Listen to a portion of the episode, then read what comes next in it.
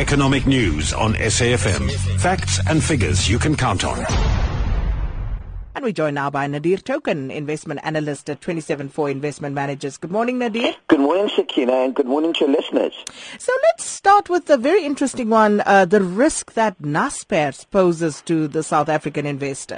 Yeah, Sakina, I mean, I think what the story is all about is just the sheer size of Naspers. You know, I mean, if you put it into context, it's now, um, its market cap is in excess of a trillion rand, and if one looks at how this stacks up globally, it's now actually the ninth largest company in the world, which is staggering, Sakina, given that it's uh, in effect controlled by a man in Stellenbosch through various holding companies. Um, you know, so it's quite a staggering statistic to think that uh, the ninth largest company in the world is a local, essentially essentially a local company um, that went and um, you know acquired businesses offshore that grew it exponentially, um, and it's now dominating the South African All Share Index and dominating South African indices, Sakina. And I think um, as passive investing becomes increasingly popular in South Africa, um, I think what investors are not realizing is that uh, as you buy as you buy into passive more and more, essentially what you're doing is that uh, you're taking an increasingly con- concentrated view on the prospects of Naspers. Now, um, you know, not to say that uh,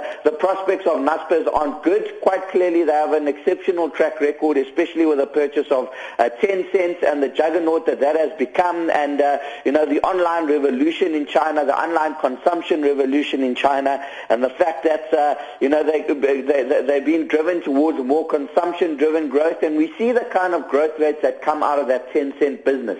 Um, you know, and then there's obviously the arguments about uh, the rump of the business not being priced into the price of Naspers. In fact, it's, a, it's assigned a negative value. Um, you know, if one looks at the market cap of Naspers relative to, uh, you know, its stake in, in, in, in Tencent.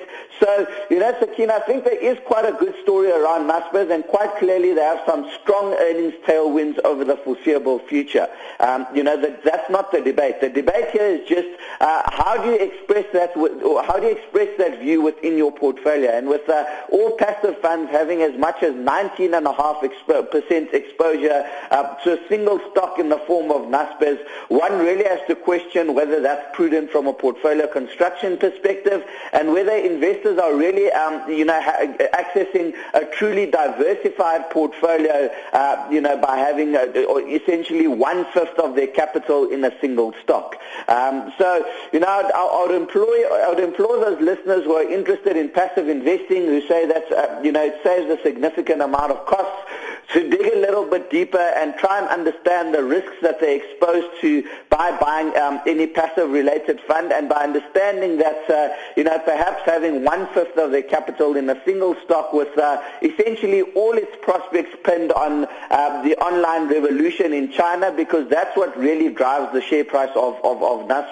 Um, so that's the first point. And the second point is that to what extent is that growth already priced into the Naspers price? Now, um, you know, we've seen a substantial rally in Naspers over the last couple of months after a fairly benign start to the year, and the share price is probably up around 20, 21% um, over the course of the last two months. So, Sakina, um, while you know there's nothing wrong with having exposure to Naspers in your portfolio, it is a long-term growth story. There's obviously a significant amount of risk in the earnings outlook for that business, and in uh, continuing to assume that it's going to grow at the rate that it has over the course of the last five years uh, since the Tencent numbers started coming into the base.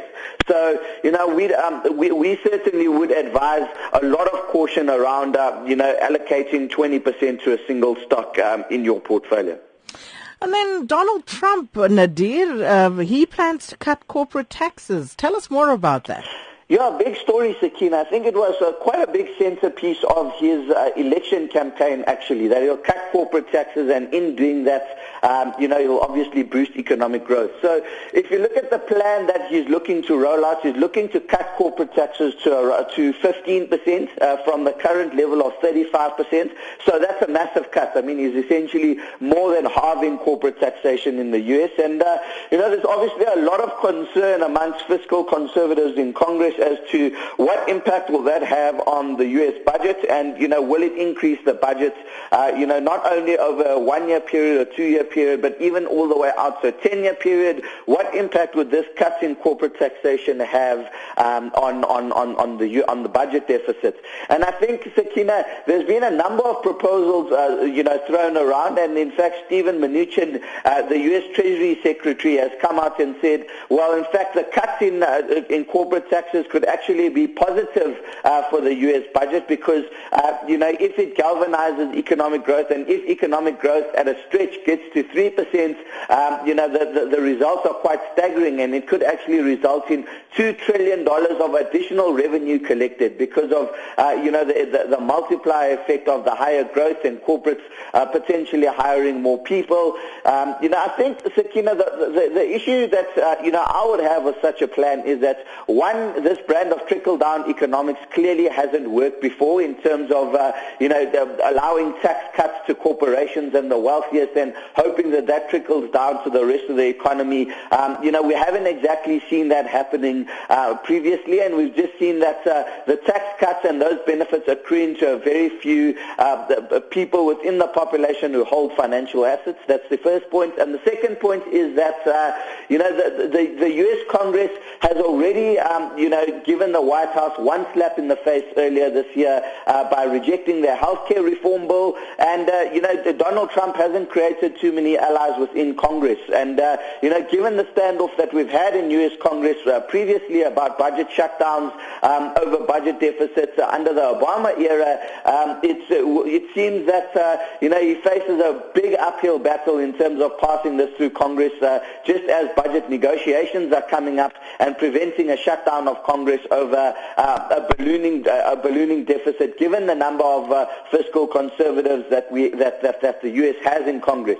So Sakina will have to wait and see. Um, you know, I think it would be quite a quite a devastating blow to the Trump administration if within its first 100 days um, it has two uh, bills that it tried to push through Congress rejected, um, and you know th- this is obviously being uh, somewhat of a centerpiece of Mr. Trump's campaign uh, before coming into the White House. So it's going to be interesting to wait and see what happens.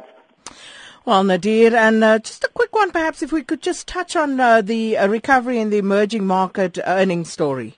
Yeah, Sakina, I mean, I think what, what we've seen happening pretty much ever since the beginning of 2017 is that there's been a massive growing appetite for emerging market equities.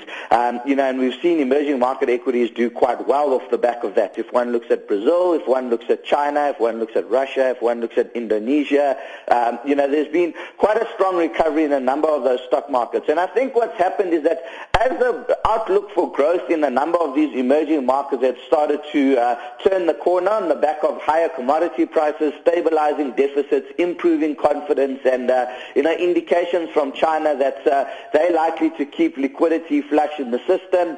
Um, you know, I think there's been an inc- there's been increased appetite to pick up these assets on the back of uh, those stabilizing growth prospects and expectations that uh, a lot of those companies will start to benefit off those stabilizing growth prospects. Um, you know, if you look at uh, the recovery in emer- the emerging markets earnings base, you know, there's probably been um, year and year around, uh, you know, mid, uh, mid-teen uh, digits, so between 15 to 17 percent uh, earnings growth in emerging markets, uh, you know, over the over the first quarter and the first quarter numbers that have been reported so far. And you know, we're seeing a lot, and we're seeing an aggressive uh, run in emerging market equities. So, you know, Sakina, I think all the stars have aligned. Um, you know, developed market politics seems to be stabilizing a little bit. Um, you know, there seems to be uh, a lot of risk on appetite in the search for yield, given that the Federal Reserve has said that they're going to be gradual in the pace of their uh, interest rate increases. So, you know, the risk appetite has, be, has been uh, supported,